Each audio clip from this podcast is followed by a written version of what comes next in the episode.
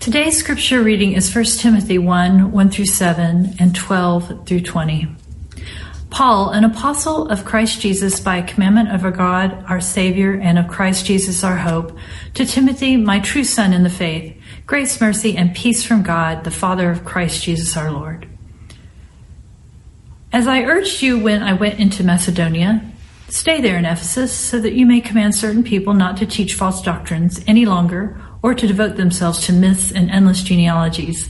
Such things promote controversial speculations rather than advancing God's work, which is by faith. The goal of this command is love, which comes from a pure heart and a good conscience and a sincere faith. Some have departed from these and have turned to meaningless talk. They want to be teachers of the law, but they do not know what they are talking about or what they so confidently affirm. I thank Christ Jesus our Lord, who has given me strength, that he considered me trustworthy, appointing me to his service. Even though I was once a blasphemer and a prosecutor and a violent man, I was shown mercy because I acted in ignorance and unbelief. The grace of our Lord was poured out on me abundantly, along with the faith and love that are in Christ Jesus. Here is a trustworthy saying that deserves full acceptance. Christ Jesus came into the world to save sinners, of whom I am the worst. But for that very reason, I was shown mercy, so that in me, the worst of sinners, Christ Jesus might display his immense patience as an example for those who would believe in him and receive eternal life. Now the King eternal, immortal, invisible, the only God, be honor and glory forever and ever. Amen. Timothy, my son, I'm giving you this command in keeping with the prophecies once made about you, so that by, by recalling them, you may fight the battle well, holding on to faith and a good conscience, which some have rejected and so have suffered shipwreck with regard, regard to the faith. Among them are Hymenaeus and Alexander, whom I have handed over to Satan to be taught not to blaspheme. This is the word of the Lord. Well, I want to welcome you all to uh, the service. Happy New Year. First time for me to be back in the pulpit since we uh, got through the holidays. And one of the things that we do, not just during the holidays, but all year long, is I, I actually write letters to my girls, and they each have a journal. And uh, the whole vision, the whole goal of this, we've been doing for a couple years now, is that once they're young adults, once they are out of our house, they can look back and see sort of the story of our journey together. What were the things that they were wrestling with, struggling with? How did I engage them on those things? What are the sort of conversations that we had? Basically, in a bounded form, this is a series of letters.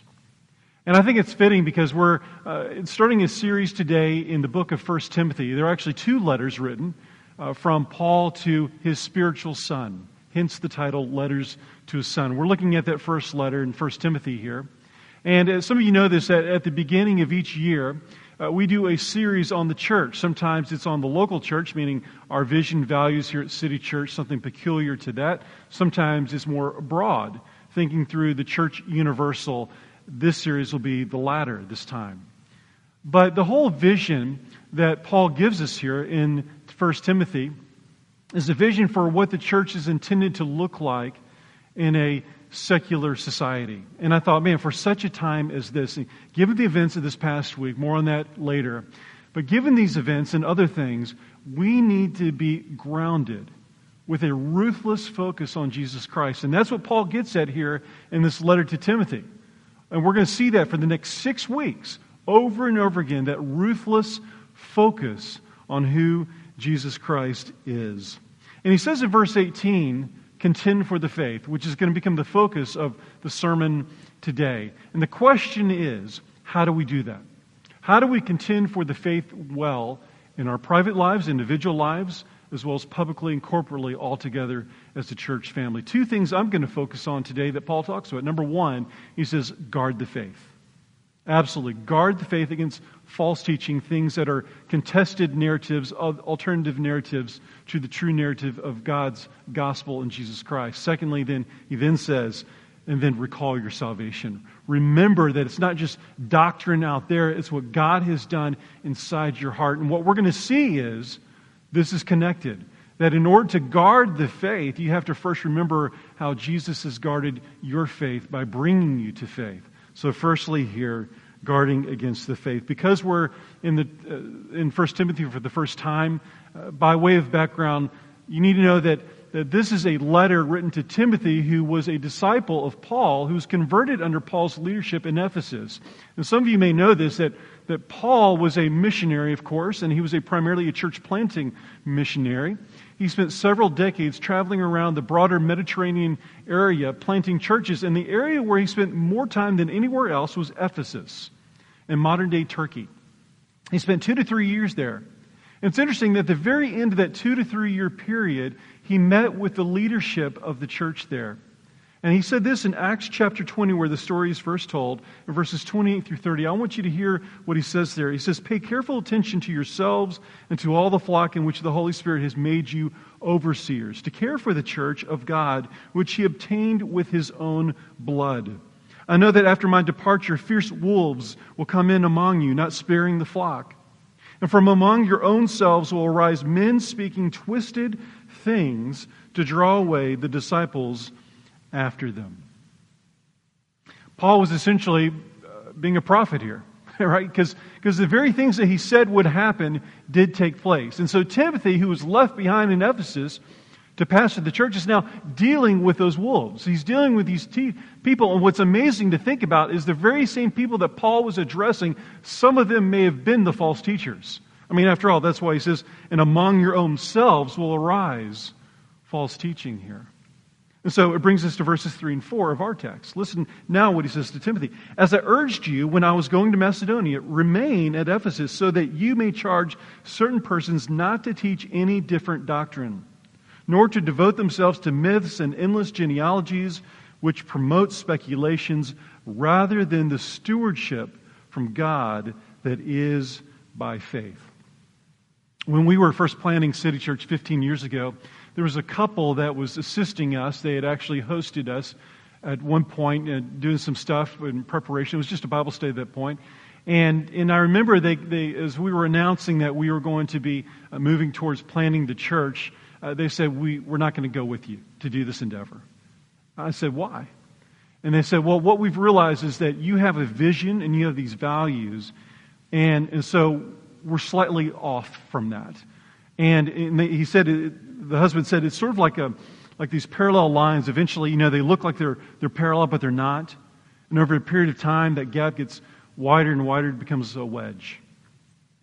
And I think that's a picture here of what, what's going on here because these false teachers, you need to know this, that the false teachers weren't immediately speaking something that's completely 180 degree difference from, from, from God's gospel here.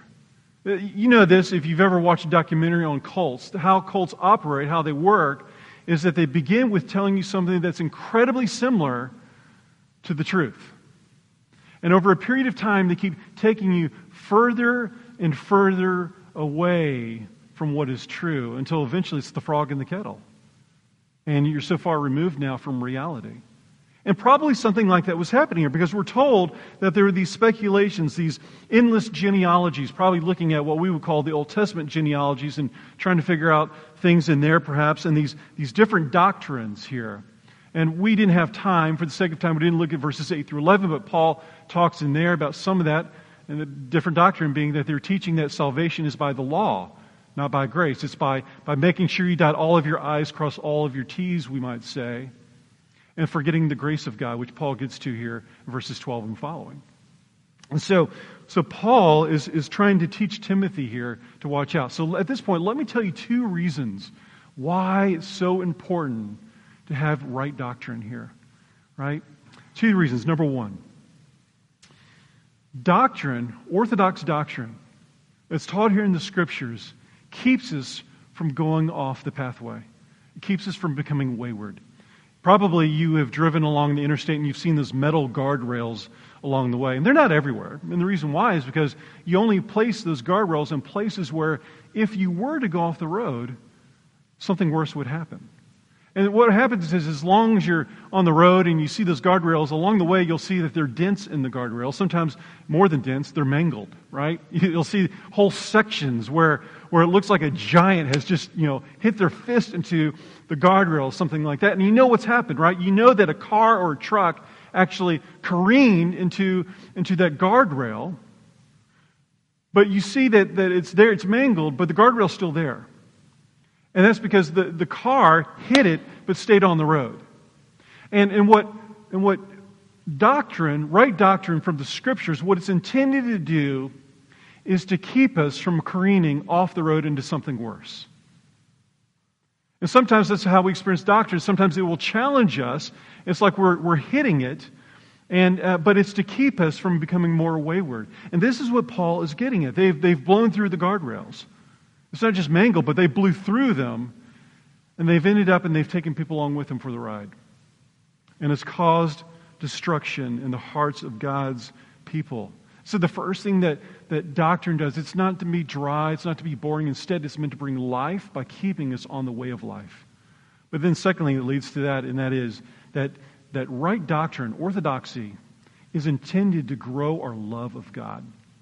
Now, some of you will say, well, I, I think of theology as something that you study in a book, right? Now, first of all, everything we do is doctrine and theology. We just don't realize it, right? When we preach, anything that we do here, the prayers, all that is, is, is, is given to us in theology. It, is doctrine. We just don't realize it. We think of it as something you study in seminary or in a book and think it's dry, it's boring. Far from it. Right doctrine is intended to reflect the character of God. That's how we know. When it truly reflects who God is, it can help but draw you to the heart of God. Frank Sheed was a writer from the 1940s. In a work called Theology and Sanity, he said this A virtuous man may be ignorant, but ignorance is not a virtue. It would be strange, it would be a strange God who could be loved better by being known less. Love of God is not the same thing as knowledge of God. Love of God is immeasurably more important than knowledge of God.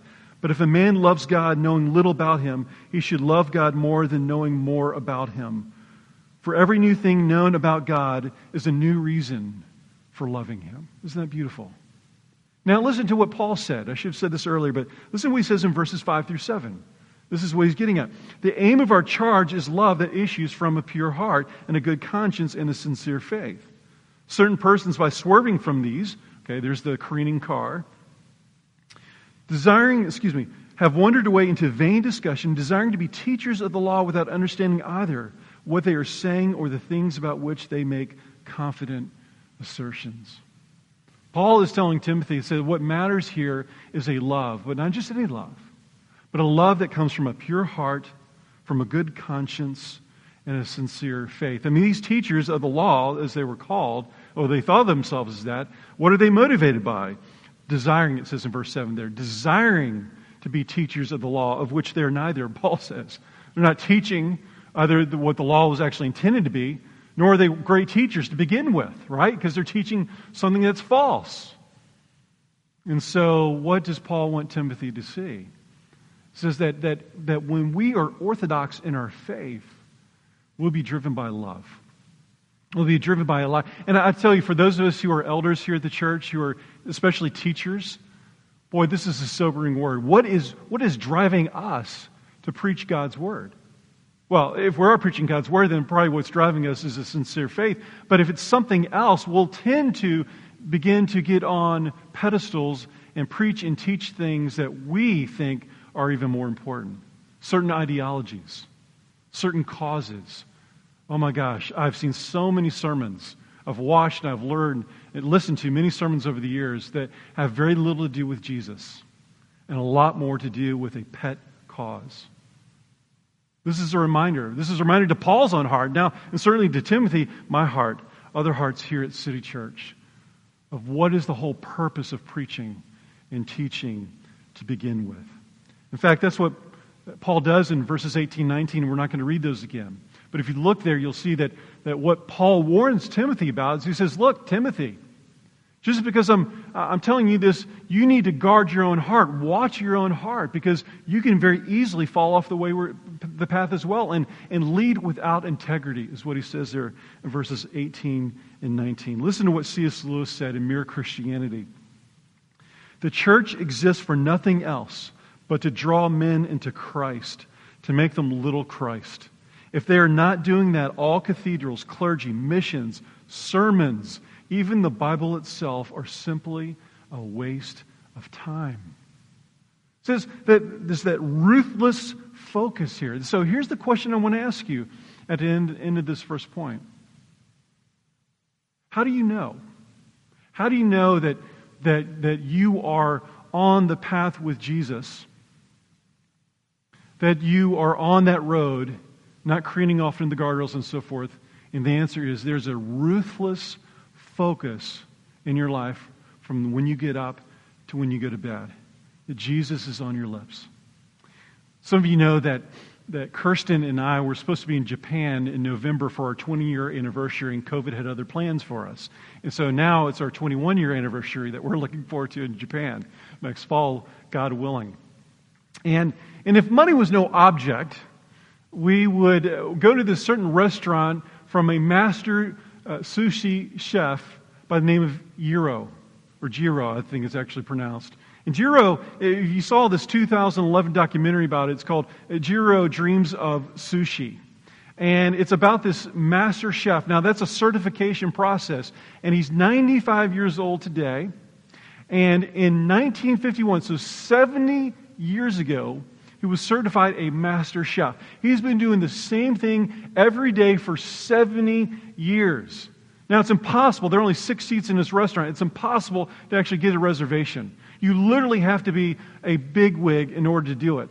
In fact, uh, former President Obama in 2014, he had the opportunity to go there and enjoy Jiro's sushi along with the Prime Minister of Japan. And he said is bar none the best sushi he's ever had. You better believe it for $300 a plate. It better be good, right? Uh, but I, I, I, thought, oh my gosh, how good would it be? Now, if I went in there, I would say, Jiro, uh, do you have any hamburgers? Uh, what about a side salad? Caesar salad? Do you have anything like that? Or, or I certainly would not insult him by saying, Do you have anything like Benihana offers back in the States? Right? He would go, That's not Japanese food. He'd say, in fact, in fact, I don't even do a lot of other types of Japanese food. I do one thing, and that is sushi. Sushi. And I think about that, that, that disciplined we talk about discipleship, that's where the word comes from. That disciplined process. And that is how you know. There's that ruthless focus saying, I, am here to do one thing. If you are a follower of Jesus Christ, God has placed you on earth. He's given you faith to make him known. To make him known. City Church is all about that, or at least I hope that's the case. I hope that's been your experience of things here, right? And that's why in, in verse 19 he says, because the alternative is to shipwreck your faith. See, this is how I, I now want to connect it to the events of this past week. Now, I was working on the sermon on Wednesday, and, and, a pastor friend of mine said, Are you watching the news? And I wasn't at the time. I said, Right now, I'm wrestling with Paul and Timothy.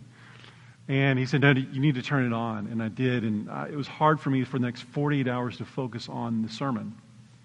But as I was working through it, I realized, My gosh, there's so much connection here. Because one of the things I saw, and, is, and, and certainly what we need to do, and we did, and many of us have, and, and certainly the world is doing that, is condemning what happened with the assault, the sacking of the Capitol this past week. It deserves condemnation, all the way up to the top. But one thing that I, and I rarely do this, as many of you know, I posted on social media about it, on Instagram as well as in Facebook. And what I said there is this that we need to remember as Christians what it is that we are contending for. There is a place for us to offer our political opinion, to have differences of opinion on ideology, whether that means towards, uh, tending towards the left or the right politically. But the question I asked us, as I asked myself, is what is it of the day that we're contending for? You see, after the events of this week, you need to know this the Lord is still on his throne. And the question for us will be after all the different social media posts that we make, after all the different conversations and, and disagreements and conflicts we get into because of this, what will the church be known for? Will people say, I want to know your God? Or is it, no, I just want to know your ideology? Are we contending for a pet cause? Are we contending for Jesus Christ? More than ever before, we need to be grounded with a ruthless focus. How is it possible for us to deal with what happened at the Capitol without being grounded? Without knowing that we need to first contend for the faith and with our faith so that we can present our faith to a world that is scared to death right now. And so I, I think for such a time as this, we need to hear that. We, we listen. You, may have heard this that that the that the uh, the FBI when they're looking for counterfeit money, you know what they study? They don't study counterfeit bills. And when I first heard about this, it surprised me. I thought, oh, they're looking for the counterfeits. No, no, they they actually study those experts. They study the actual currency, so that when a counterfeit comes along, they know to look for it. They'll see it immediately. And so the question is no matter what the political events are, no matter what the news is, no matter what is, can you see the counterfeit? Everyone wants to talk about fake news, but the question is what about the false teaching? And so, and so I, I beg you and I ask you at the end of a very difficult week how do you want to apply this, God's Word? How do you want to contend for the faith between the Sundays as well as on Sunday? But what Paul says here is fascinating because he doesn't go off on an excursus in, in verses 12 and following now. He actually is, is now saying the reason why I can contend for the faith, the reason why, Timothy, I can tell you to watch out for false teaching of all stripes, whether it be political, social, ideological, whatever it might be. But the reason why I can help you contend for the faith is because I know what, what God has done by contending for the faith within me. And so look now with me at verses 12 and 14, 12 through 14. I thank him who has given me strength, Christ Jesus our Lord, because he judged me faithful, appointing me to his service. Though formerly I was a blasphemer, persecutor, and insolent opponent, but I received mercy because I had acted ignorantly in unbelief. And the grace of our Lord overflowed for me with the faith and love that are in Christ Jesus. And right after that, he says this in verse 15 The saying is trustworthy and deserving of full acceptance that Christ Jesus came into the world to save sinners, of whom I am the foremost. Don't you see there again that ruthless focus? And saying, let me get back to Christ Jesus here. Yes, the false teacher, but let me tell you why. It's, it's not to look at the counterfeit, but it's to remember the real currency, the currency of our faith, Jesus Christ, he says. And he says, Look, this has happened to me. It's personal. But what's fascinating there is that in verse 15, he says, I am the, in one translation, I am the chief of sinners. Now, some of you will hear that. In fact, I myself thought the same thing and said, Wait, Paul? Paul, the, the greatest of sinners? I mean, I mean, oh my gosh. I mean, if there's someone who deserves to be a saint, it is Paul, who's martyred for his faith and did, wrote most of the, of the New Testament and was on all these missionary journeys and yada, yada, yada. And, and so, why in the world would he? Is this just false modesty? Is this false humility? No. This is reality for Paul, and I want you to see why. It's why in verse 17 he proclaims the greatness of the Lord, that he's the high king of heaven. We sang Be Thou My Vision earlier. And really captures well verse 17 there the adoration and the worship. Why, why is Paul worshiping God? Why does he break out in worship? Because he sees who he used to be over here and who he's become because Jesus Christ has visited mercy upon him. Remember his story from Acts chapter 9 and 10 that he was an active persecutor of the church and on the road to Damascus on this way to persecute the church further, to put to death the saints of God. On the way there, Jesus miraculously redeems his life and sets him on a new pathway with guardrails of orthodoxy. And it's because of that that he breaks out in worship here. You see, here's what I want you to see. I want you to see. You, in order to, to really worship God, you have to see how big He is and how small you are in comparison to His greatness, okay? I, I um, you know, the wellspring material that we did this past fall, I know some of you may be still finishing that up, but you remember uh, Luke chapter 7, where the woman who comes into the house of the Pharisees of Simon there, where Jesus is reclining and having a conversation around a meal, and suddenly this woman who's a, probably a prostitute, certainly a woman of the night, we might say, she comes in, certainly a moral outsider, and she begins just to weep profusely, so much so that she takes her tears literally in her hair and the, and the perfume, and she she begins to clean the feet of Jesus. So, so extravagant is her worship. And, and it begs the question why in the world is she like that? Why, why is she worshiping Jesus like that? I mean, that's what she's doing. She's worshiping him because she sees the gap, you see. I've said this before as an illustration that, That no one stands on the edge of the Grand Canyon and says, meh, seen there, been that, done that. No, and you, if you're on the edge of a drainage ditch in your backyard, yes, you will. You'll see a, a couple feet of difference of relief, t- topographically speaking, between the ridge you're on and the bottom of the drainage. You go, well, this is not a big deal. And too many of us have a God like that. He's the God of the drainage ditch. He doesn't, he's not extravagant to you because you haven't seen the gap. You haven't seen how much. And, and the reason why I say that is that for a lot of us, a lot of us here, we, we say, well, my life is, is pretty much in order here. And what, what God's benchmark is for seeing the gap, seeing the sin is so much different. The way, the way I think about it is like this. Imagine, and a friend, a pastor friend of mine, he said this first, but I like it. I'm stealing it from him. He said, imagine that, um, that your life is like a radar screen with a five mile radius. And you know, as that arm sweeps around, you see the blips on there. And the blips, they represent sin in your life.